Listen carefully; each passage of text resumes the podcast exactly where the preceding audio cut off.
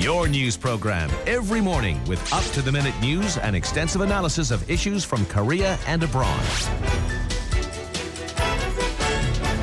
This morning with Alex Jensen on TBS EFM.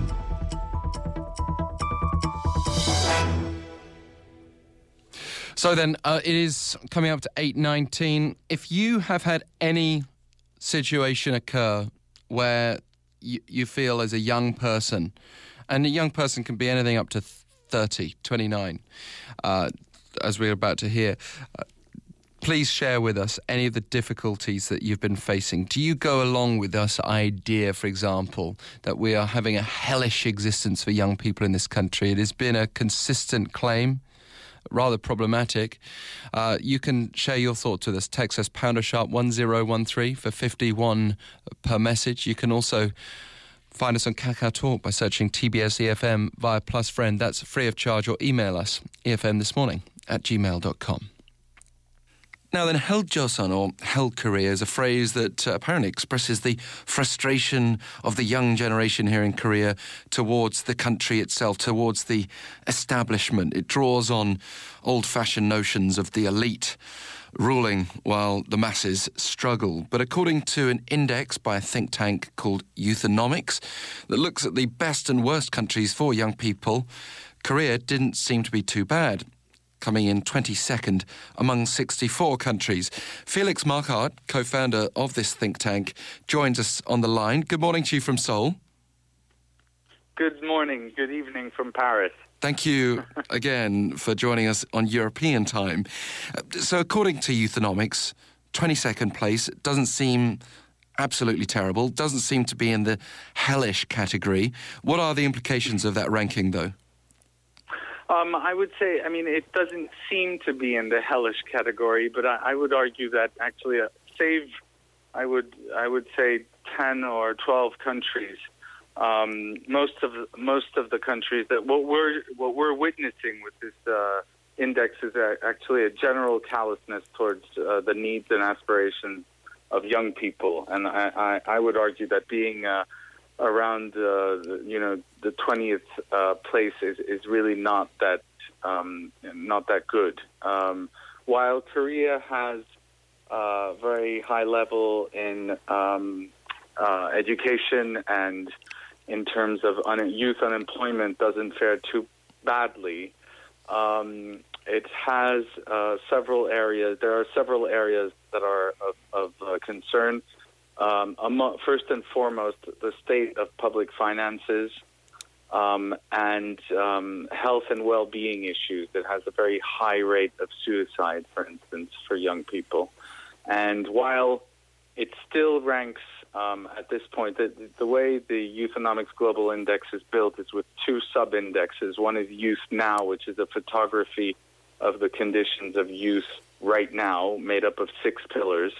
Um, and then we have a diff- another sub-index made up of three pillars, which is the youth outlook. And in, and on that, in that respect, uh, uh, Korea goes down to 44th uh. um, in terms of ranking. So actually, things are not um, looking that great. Although um, growth is um, high, it's uh, you know Southeast Asia has a whole as a whole is, has the highest growth um, in the world over the past 15 years. Um, but there are a number of areas of concern, among which the, the ones that I just mentioned. Very interesting to hear. And um, so it does seem that hellishness might be relative as well. Because you said, for example, that youth unemployment's not too bad in South Korea compared with others, but that would be very high on the list of the uh, of the gripes of young people who are struggling is their inability, despite a top-notch education, uh, to sure. to not get a a good job, basically.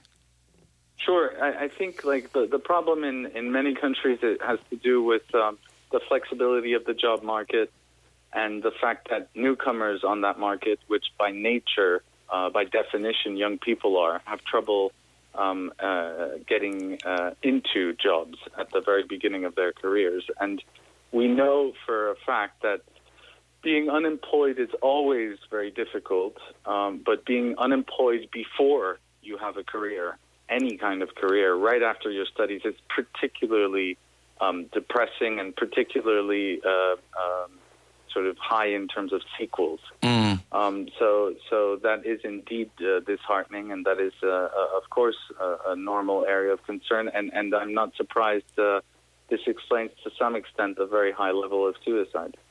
Right. Yeah, and there may be cult- other cultural factors. Of course, suicide is of a problem across of the course. age ranges, but it's um, it's certainly worth pointing out. Can I just clarify what is the definition of youth according to your think tank? 15 to 29 year olds. Right. Okay. So that's what we're also talking about here when we talk about you know youth unemployment, for Mm-hmm. example. Um, c- can you also just go through with us this poor outlook? W- where are we going to be declining to, to slip down to forty fourth place? I think uh, the, the the biggest part of the burden comes from the again the state of public finances. Um, there's a, a, number of other areas that um, are of concern, and those are um, empl- uh, unemployment uh, levels, which should be um, going up, and, and the aging of the population is really um, a big, uh, of course, a very big problem. I would say that's probably top of the list. D- to um, get a couple of extremes, you've got Norway at the top of this list, and you've got the Ivory Coast right at the bottom. What makes Norway so great uh, for young people, and um, Ivory Coast or Cote d'Ivoire so poor? Well, of course, it's tempting to see to look at those two countries and, and a number of others in the ranking and to just say, okay, so of course the wealthiest countries are, are better for youth and treat their youth better and allow them to flourish and prosper more than, than countries that are poor. But actually, um, if you look at the whole of the ranking, it shows you a very different picture, and that picture is that wealth alone does not uh, explain our, our rankings. Um, wealth is, a, of course, has a significant impact on the way young people are treated. But there are wealthy countries that do very well. There are poor countries that do extremely very badly, like the Ivory Coast. But um, there are also developing nations that do um, quite well. Um, I, I'm thinking of, of places like Chile, um, which uh, ranks um, in the 20s as well. Um, and there are countries like France um, that are very wealthy and that are doing very, very poorly. So the lesson is that it's not just about wealth, it's about policy. Okay. Uh, Finally, and we're almost out of time, but I'm curious to ask how we should respond to these findings. I know in the past you've argued that fr- French young people should just leave their country. Uh, the thing is, France is 19th, uh, still ahead of us here in South Korea. It's not practical for me to sit here and tell young people to leave. I've actually got young people, as in my own children, uh, who are in the education system here, and I, I don't really fancy the advice of just having to leave the country either. Fair enough. How should we adequately respond? Fair enough.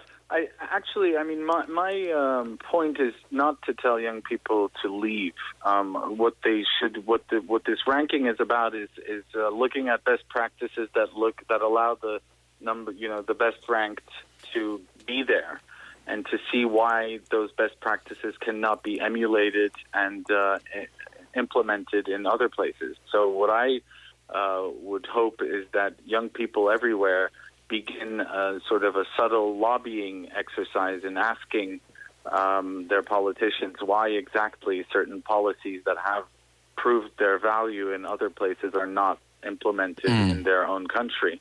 Um, I think that at the end of the day, um, it's important um, to look at the rest of the world, um, if only to realize the value of what you have at home. Um, and I think that some countries, um, politicians need to understand that they need their youth um, perhaps more than their youth needs them these days. And while politicians are often tempted to dismiss youth these days because, well, they are um, a shrinking part of the population in many countries, they don't vote anymore, and they are often the new poor. On average, on a worldwide scale, young people have been made poorer by the financial crisis, while, re- while retirees have been made richer. And um, one of the ways that young people can put pressure on their politicians, if they are not heard out, if those best practices are not implemented, is to pack their bags and go. It's a sad, it's a sad conclusion, um, but uh, reflective of the challenges we have ahead. Felix Marquardt, thank you very much for taking the time to speak with us.